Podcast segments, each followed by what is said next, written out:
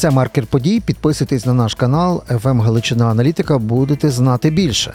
Ну, наприклад, завдяки нашому гостю Олександру Коваленко. Він військово-політичний оглядач групи «Інформаційний спротив». Категорично вітаємо вас. Слава Україні, пане Олександре. Героям слава, вітаю. Дивіться, що вони витворяють. Тобто, фактично, як Жуков, Жуков прописав, поперли живою силою та своєю залізячим фактично по всій східній лінії фронту. Від Лиману і Куп'янська і аж до Авдіївки. Що це за раптом такий порив і перерив? Всюди дістали, звичайно, по носі, десь тактично здобули успіхів, але це якось дивно. Та, такого вони давно не показували нам на фронті. Що русня робить?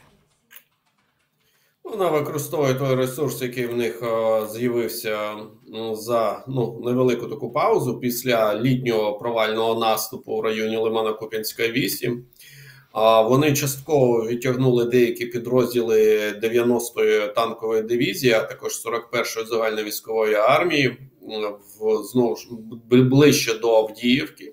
Це вже говорила одразу про те, що вони намагаються реалізувати на якісь більш-менші локації більш успішні якісь дії. Бо якщо ми говоримо про Лимано-Куп'янську вісь, в них загально там провальна, будь-який провальний сценарій наступальних дій. Їм не вистачає ресурсу саме в форматі наступу по такій великій площі. Вихід, в них був план мінімум, це вихід на адміністративні межі Луганської області, і вони б це проголосили таким відновленням історичних меж, кордонів так званої ЛНР. Оце для них було таким великим пропагандистським, якоюсь великою пропагандистською перемогою. А планом максимум для них було вихід на лівий берег річки Оскіл, тобто по саме цій Лимано-Куп'янській вісі. Але вони як е, отримали фіаско влітку цього року, так вони його отримують і зараз. Тому що а, якісно якось не змінилось а, в них а, угруповання. А це група військ Захід та група військ Центр в цій, саме на цьому плацдармі. Якось, якісно воно не змінилось. Навіть якщо з'яв, коли з'явилась двадцять п'ята загальна військова армія, потішна, як навіть а, російські офіцери її називають, а, але при цьому не змінився функціонал. Вони як були оборонного функціоналу, так і залишаються. Але є ще один негатив саме на цьому плацдармі – це погодні умови. Тобто ті погодні умови, які зараз по Лимано-Куп'янській вісі ми можемо спостерігати, вони ніяк не сприяють успішним наступальним діям. Щодо Авдіївки, то там вони поспішають з якимись висновками. І ми це зараз навіть бачимо. Вони розпочинають розповсюджувати інформацію про те, що Авдіївка в оточенні, якийсь там котьйол. А, ну, котьйол – це а, російська маргінальна назва саме оперативного, навіть не стільки оперативного, а саме тактичного оточення, коли у а, супротивника, який знаходиться в оточенні, нема можливості маневрувати. А, а, отже, там і близько цього нема. Але вони ну, намагаються це, це якось розповсюджувати цю інформацію. А, все це дійсно в, в районі Авдіївки. Там зараз досить потужний наступ з боку росіян. Вони накопичили ресурс для того, щоб це зробити. Вони навіть для цього там накопичили ресурс підрозділів «Штормзет», які виконують ж... функції штурмового м'яса. Але вчора не так оці зеки-штурмовики були, як на двохсотих наші бачили нашивки десантури руської. Ну так, я ж говорю, що це підрозділи, які вони перекидали з сорок першої загальновійськової армії mm-hmm. та дев'яноста танкова армія. Танкова дивізія дев'яносто Т Д. І е, саме їх вони використовували, але ж виконують все одно виконують відповідні функції по деяким напрямкам. Е, як живе м'ясо, це «Штормзет», це Т Р В, територіальні війська так звані, це «Барси». І, безумовно, це перші та другі армійські корпуси так званих Л Н Р та Д Н Р. Отже, а скільки того ресурсу? Скільки цього ресурсу у них? Наскільки багато. Вони можуть ще тягнути? Ну, от, власне, що багато. І в цьому випадку тоді нас більше цікавить не так навіть, що руська армія не так сильна, як длінна, та? Як ми пам'ятаємо ці, це прислів'я з двадцять другого року, а в, зараз цікавить і наші зусилля. Там на деяких ділянках е, достатньо гаряче бачимо по потоку трьохсотих, є двохсоті. Тобто наш ресурс на цих декількох ділянках ну, він розрахований, от як ви його можете оцінити? Коли нам доведеться стратегічні резерви туди підтягувати? Я не скажу, коли це треба буде зробити. Я скажу тільки одне, що на сьогодні ресурси, які там знаходяться, і ті лінії оборони, які сформовані навколо Авдіївки, вони не дозволяють росіянам перерізати основні логістичні артерії, а також взяти Авдіївку в оточення. Угу. Навіть і близько. Про наш потенціал саме ну, на будь-якій локації, давайте так говорити, це не тільки Авдіївки стосується. Я ніколи не говорив, де в нас які ресурси, ніколи цього не скажу. Одне говорити, які підрозділи є у ворога, зовсім інше розповідати. Ні, ні, ні. Те, я не кажу, є... що ми зараз, я не кажу, що ми здавали зараз, як то кажуть, кількісні і інші секретні дані. Я про те, чи в нас достатній, от за вашими оцінками, ресурс для того, щоб не вводити туди резерви, а використати їх, ну, зокрема, наприклад, на операції на півдні. А все залежить від того, який ресурс буде використовувати російські окупанти. Справа в тому, що те, що вони зараз розпочали, це може бути імітація великого епічного О. наступу, як свого часу це було з Куп'янськом.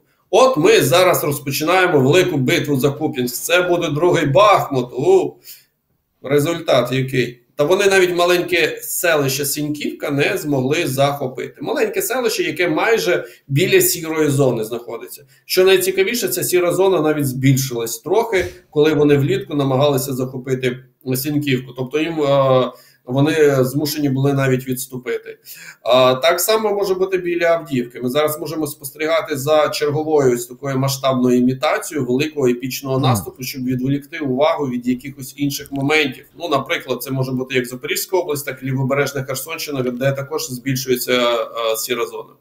Ну, от бачите, бо тому що вони, наприклад, ви, ви теж відстежуєте інформаційну складову, вони вирішали, ой, ми тут скоро опять будемо йти на Одесу. Тільки для початку ми повернемо руський город Херсон, і от там зараз на півдні все отоб'ємо, бо їхній контрнаступ там захлинувся. Це інформаційна складова з федерального руського телеящика. А реально на півдні ми розуміємо, що в, в є успіхи, але... Та, е, Ну, слухайте, ми дивилися, як рік е, обіцяли контрнаступ, а за той час вони там рили, копали, заливали, мінували і фактично дали їм е, на, наші арестовичі, які до, е, багато орали в телевізорі, дали їм рік часу окопатися, тим більше вони оперативно ще туди підтягують резерв, мінують і все інше. Тут е, про класичний е, контрнаступ великими темпами просто говорити важко. Кожен метр дається важко. Так от в цьому випадку їхня телекартинка, що ми зараз Херсон вернемо і пойдемо на Одесу, і реальність е, того, що ще є декілька тижнів хорошої погоди, і південна лінія фронту, Запоріжжя, зокрема. Тут ви як бачите розвиток ситуації? Ну, про те, що вони не можуть йти в якийсь масштабний наступ, ще це було зрозуміло у другій половині дві тисячі двадцять другого року. Вони втратили цей свій потенціал, його в них нема. Вони не проводили великих наступальних кампаній з дві тисячі двадцять другого року успішних взагалі. Більш того, за цей період вони навіть втратили території, які контролювали. І з цього можна робити відповідні висновки. Зараз ситуація, вона дійсно, воно з одного боку має свій вплив погодні умови. Ну, наприклад, та сама Лимано-Куп'янська вісь, це саме погодні умови зараз будуть впливати на їх можливості наступу. І не тільки там. Угу. А якщо ми говоримо про південь, то на півдні вони нічого не зможуть, Лівобережна Херсонщина, то на Лівобережній Херсонщині, на правому березі, вони нічого не зможуть робити, зробити більше, аніж висадити якийсь диверсійний десант, диверсійно-розвідувальну групу, яку буде нейтралізована контрдиверсійними підрозділами ЗСУ. Це а що більше. Ми можемо зробити? А що нам вдасться? Тобто ми можемо добратися до того, що вони е, обіцяють нам. Сталінград наш новий, це Токмак. Ми, ми можемо просунутися до цієї лінії, чи нас, на жаль, зупине саме от осінньо передзимова е, е, ось ця погода? Я думаю, що в нас є така можливість. Все ж таки, я більш оптимістично розглядаю цю ситуацію, тому що е, Токмак – це е, саме мета дві тисячі двадцять третього року, ми це бачимо. Е, деякий час тому, я не буду ніяк віднехтуватися від е, своїх е, прогнозів е, минулих, я говорив, що в жовтні ми можемо вийти на Токмак. І зараз, е, з огляду ситуації, треба коригувати ці прогнози, я визнаю, тому що росіяни почали використовувати не тільки той ресурс, який в них був безпосередньо в Запорізькій області, тобто це група військ «Схід» в першу чергу. Вони почали використовувати ресурс з інших плацдармів, що не зовсім, ну, скажімо так, розумно, але вони це роблять. Це mm. та ж сама сімдесят шоста десантна штурмова дивізія, коли вони почали тягнути двісті тридцять четвертий та двісті тридцять сьомий десантно-штурмові полки для прикриття трикутнику Новопрокопівка-Вербове-Очеретувати. І вони їх там розміщували. І результат, вони не змогли зробити оточення нашим підрозділам в цьому трикутнику, вони втратили боєздатність, зараз вони знаходяться, сидять в обороні. Ось що залишилось від цих десантно-штурмових полків. Але, окрім цього, вони е, тягнуть туди інший ресурс. Вони намагаються затикати майже кожну прогалину людським ресурсом, і це нас гальмує. Тому, можливо, навіть і не жовтень. Але Токмак – це саме мета на півдні для Збройних сил України. Ну, від фронтового хотів з вами поговорити про деякі речі, які достатньо дратівливими і чутливими. От, наприклад, ес бе у сьогодні оперативно і швидко показала двох уродів, братців Мамонов, які е, перейшли на бік Росії, разом з ними втекли з Харківщини і самі навели іскандер на своїх односельчан. Переписка, пам'ятаєте, там бачили, вони там зливали всю інформацію, ну і фактично вони були коригувальниками удару в Грозі по, по цій кафешці, де відбувалися поминки за загиблим нашим воїном. Тут ес бе у красиво так от прозвітувало. А, а весь час по таких кейсах, як, наприклад, Діанка Панченко чи інші виродки руського міра і медведчуківської пропаганди, вони весь час діють якось однаково. Спочатку їм дають можливість виїхати, і це не тільки пропагандистів, а ще й інших ворогів, дають всяким Мураєвим, наприклад, виїхати, а потім заочно починають відкривати слідство і відкривати якісь кримінальні справи. Якось по-шизоїдному це виглядає. Оперативно по одним зрадниках працюють, а по іншим якось аж тільки заднім числом, коли дають їм втекти. Ви можете цей феномен ес бе у пояснити для себе і для наших глядачів? О, важко мені якось це коментувати, тому що якщо розглядати навіть е, сам, е, саму трагедію в Грозі, то тут ось який момент. Нам продемонстрували цю переписку, а тут виникає питання, а звідки вона взялась? Угу. Тобто, де діє на упередження? Ну, якщо відомо про наявність ось таких агентів, де діє на опередження? Хотілося б бачити дії на опередження. Я, як мешканець Одеси, так, мене, наприклад, дуже, скажімо так, дратують деякі моменти, коли в нас в Одесі працює досить широка мережа агент, агентів, які зливають інформацію про ті чи інші об'єкти, а також проводять відео та фотозйомку того, що відбувається під час нальотів дронів камікадзе або ракетних ударів, як працює ППО. Е, і це з'являється по двом категоріям у відкритих джерелах, ну не тільки в відкритих джерелах, це є дві категорії. Одна – це злив е, відкриті джерела на майданчики, зет-майданчики інформаційні, там якісь телеги і так далі, е, телеграму. А друга категорія – це закриті джерела, це коли безпосередньо куратору надається інформація по тому, як відпрацювала та чи інша ракета, як відпрацювали дрони. І це кожної ночі, коли лунає повітряна тривога, вони вилазять на дахи будинків, багатоповерхівок та знімають, що відбувається. Отже, виникає питання, що робити з цією мережою, як з цим працювати. як людину, яку знаходять на телефоні, якої знаходиться така інформація, як на неї реагувати. Хоча той, кого насправді ловлять, так, і в нього на телефоні є ці фото та відео, в більшості випадків це до скажу так. Тому що а, професіонал, він це одразу видаляє після того, як відправляє своєму куратору. Ось і все. Угу. І це мене дійсно дратує, тому що є е, прориви протиповітряної оборони, і розуміємо, що хтось зливає цю інформацію. Хтось зливає інформацію, де по гирлу Дунаю в нас е, стоять засоби протиповітряної оборони. Хтось зливає інформацію, де можна обійти по траєкторії ті чи інші райони в Одеській області та нанести удар там чи інакше, так чи інакше. Е, це все є. Отже, де відпрацювання? Так. ес бе у працює, це правда, але є якісь е, моменти, які не допрацьовують. І от зараз ми побачили цю переписку, ми побачили цю, цих двох е, зрадників, і що з цього? Ну, питання просто, і що далі? Вони там. Добре, ми почули, що е, вони від покарання не зможуть втекти. Ну окей, окей, а люди загинули. п'ятдесят душ загинуло, навіть більше. А, і тут виникає, тут розумієте, що е, є якісь, тут навіть м, є проблематика не тільки в ес бе у. Ми аналогічну тенденцію побачили в Моссаді. Угу.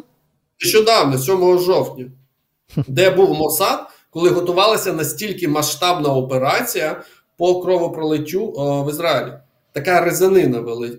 Де була е, уся ця інформація, яка, яка могла попередити це? Не було стоп, стоп, стоп, Олександре, а, Олександре, а тут не могло бути щось подібного до нашої історії? От подивіться, коли той самий Моссад, так само це ер у, так само і інші розвідки за місяць, за півтора, в двадцять другому році давали всю інформацію і навіть частину плану вторгнення Росії масштабного в Україну співпало повністю, так, з тими розвідданими. Що в нас було? У нас була обіцянка, що треба всім готуватися до майських шашличків. Було в нас таке? Було. А це ви значить... це питання задавайте не мені. Ні-ні-ні, а... я зараз... Я зараз... Ні, ні, хвилиночку, то дуже цікавий момент. Я це питання вже чую з двадцять другого року, тому у мене так. вже є заготовлена відповідь для кожного. Це питання не мені задайте, а Валерію Залужному. І почуємо, що він вам відповість, і куди він вас пошле у відповідь. Дивіться, я не про це. Я про поведінку в тому плані, що публічно в нас політичний клас тоді відігрував, що це є якісь інформаційні кампанії, вкиди, насправді нічого цього не буде. Тобто політичне керівництво ухвалило собі рішення, що публічно воно цю розвідку, інформацію буде ігнорити і заперечувати. Може в Ізраїлі було... Відповід... А відповідно, на якому рівні співпраця силових структур відбувається? На рівні президента? На рівні е, Офісу Президенту чи на рівні силових структур? ГУР, ЕМО, Генштаб Збройних Сил України, теж саме ес бе у, Служба зовнішньої розвідки України і так далі. У мене просто питання. Координація дій, підготовка планів, підготовка к обороні і не тільки. Тобто це все робить президент? Це робить Офіс Президента? Чи це роблять е, в Генштабі зе се у? В Міністерстві оборони також е, в курсі цих подій? Отже, якби все це робилось на рівні, як ми говоримо, готуємось до шашличків, то зараз би, на сьогодні, е, центром опору був би, мабуть, Львів або навіть Ужгород. А Добре. зовсім не те, що ми зараз бачимо. Тому підготовка була, але те, що було назовні, те, за назовні. що відповідав Офіс Президента, це зовсім інша справа. Так, так я маю на увазі, а може тут така сама ситуація в Ізраїлі відбулася? Моссад і інші, вони ж мають агентуру всюди, не тільки в, так, там, в Хамазі. Так, я повністю згоден. Можливо, вони їм дали всю цю інформацію про підготовку масованої воєнної операції, бо це вже була е, багатошарова воєнна операція е, з боку Хезбули. Це не було Цахал якась... був повністю не готовий до цього. Ось у чому справа. Цахал а. був не готовий до такого вторгнення. Україна була готова до вторгнення. Я ще раз кажу, ці питання поставте Валерію Залужному. І вам, якщо... буде відкрита інформація, йому дозволено говорити, він вам а, розповість, як було підготовлено оборону, наприклад, Північного плацдарму. Я вам можу тільки казати про те, а, як я спостерігав, як російські воєнкори, вони там диву, а, дивувалися, що а, в Чернігівській області навіть на деревах було розміщено а, камери спостереження. І їм це заважало по а, логістичним шляхам. І саме mm-hmm. це допомагало знищувати їх логістичні колони. В березні дві тисячі двадцять другого року було встановлено тоді абсолютний рекорд по кількості знищеного російського автотранспорту, тому що логістичні колони, які заходили в Україну, вони знищувалися в режимі нон-стоп. Саме це і завадило їм реалізувати успішний штурм по Києву. А ось питання щодо Ізраїлю, то то дійсно було глибоке проникнення не військового, не військового типу підрозділів, а диверсійно-розвідувального. Так, військова операція, але диверсійно-розвідувального типу. Це були диверсійно-розвідувальні групи. Ось у чому справа. Вони були легко озброєні, вони були не на танках, вони були не на ББМ, у них не було авіації, не було підтримки артилерії і не було ракет балістичних, крилатих, оперативно-тактичного рівня. І що вони зробили? Вони влаштували величезну ризанину е, в країні, армія якої вважалась одною з найбільш професійних та боєздатних в світі. Угу.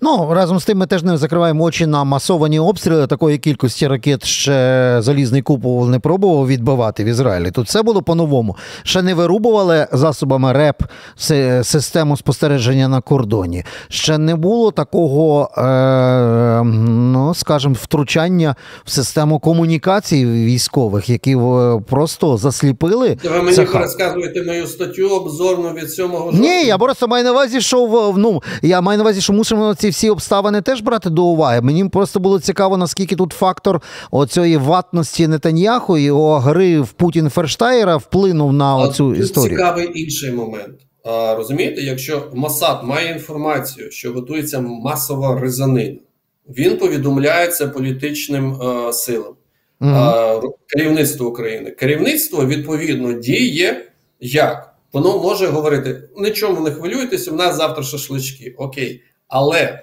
при цьому повинно командування Цахал працювати щодо упередження такої загрози. Отже, тут виникає питання, було, була комунікація між Моссад та Цахал безпосередньо пряма? Ну, а ви, як вважаєте? Вона повинна була бути. Але знаючи про реформи, які проводились в Ізраїлі останні тридцять років, я можу сказати так, ці реформи, вони деградували Цахал. Це uh-huh. реформи не на користь. Наприклад, усі ми бачили танк Меркава, який палав після того, як його було знищено біля периметру. Ну, біля паркану, який розділяє Ізраїль та сектор газу. Ну, а чому це сталося? Ніхто не замислювався, чому так сталося. А тому що екіпаж не отримав від командира а, дозвіл на ведення вогню по а, терористам, які проривали периметр. В свою чергу, командир підрозділу не отримав від командиру дивізії дозвіл на ведення вогню, тому що командир дивізії не отримав відповідного розпорядження, що буде е, здійснюватись е, саме прорив периметру і треба жорстко відповідати. Ось деградація прийняття рішень. І це результат їх реформ. У цьому і була проблема першої половини е, доби сьомого жовтня.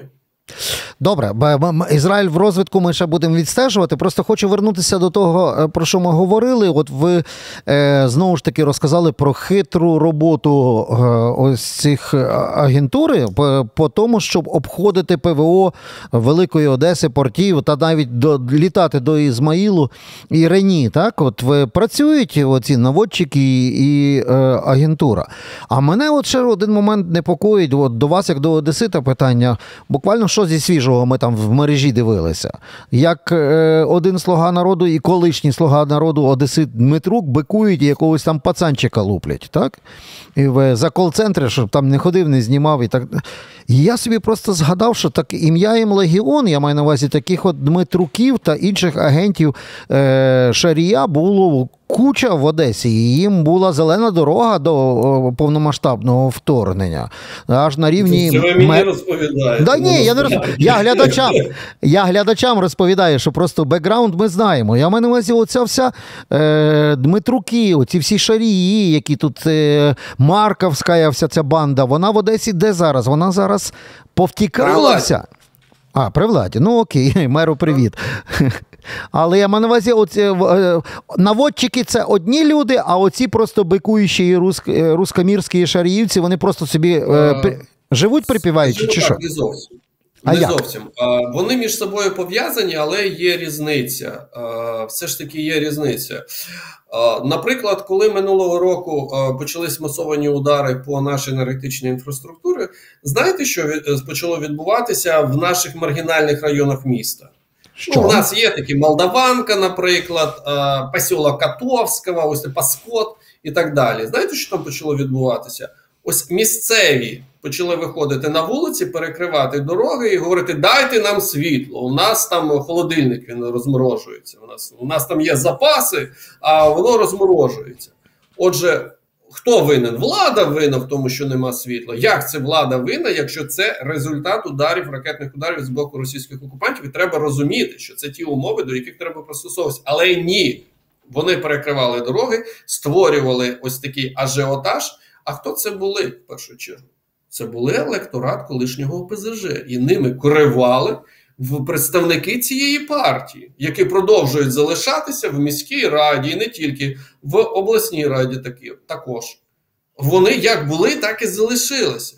Угу. Оці всі ретранслятори а, російських наративів. Це також дуже таке цікаве питання. Але і інша є категорія. Це, а, це, скажімо так, ті, які виходять а, на вулицю з таким, виходили на вулицю з такими а, закликами, це планктон, в першу чергу. А ними керують, відповідно, куратори, які підпорядковані до того чи іншого депутата від колишнього ПЗЖ чи інших якихось проросійських. Бо в нас фактично, я не знаю, яку ще партію в нас можна пригадати, яка не має цього проросійського якогось забарвлення. Але є інша категорія, і вона більш небезпечна. Це сама та, яка виконує не на популістському рівні, а виключно своєму функціональному рівні а, оці ці зрадницькі функції. Тобто зливає інформацію геолокації, координати, переміщення техніки, розміщення техніки, розміщення протиповітряної оборони і так далі, і так інше. Деякі з них, звісно, пов'язані з цими партіями, з представниками цих партій. Але переважно це все ж таки більш е, професійно підготовлена мережа, е, якої мінімум комунікації, мінімум е, можливості її вскрити через якусь доказову е, базу. Це якщо тільки напряму під, е, підключитися до його телефону та сканувати, що воно там відбувається. Але це дуже важко, як ми розуміємо. Одним Тому в нас, там... на жаль, ось така кризова ситуація. Одним словом, не ті ідіоти, які бігають і на пам'ять собі фоточки і відео залишають по коригуванню вогню. Дякую вам за розмову, пане Олександр. Це Олександр Коваленко, військово-політичний оглядач групи «Інформаційний спротив», допоміг нам знати більше, бачити далі. Підписуйтесь на наш канал «ФМ Галичина Аналітика». А вам, пане Олександре, дякую. Дякую вам. До зустрічі.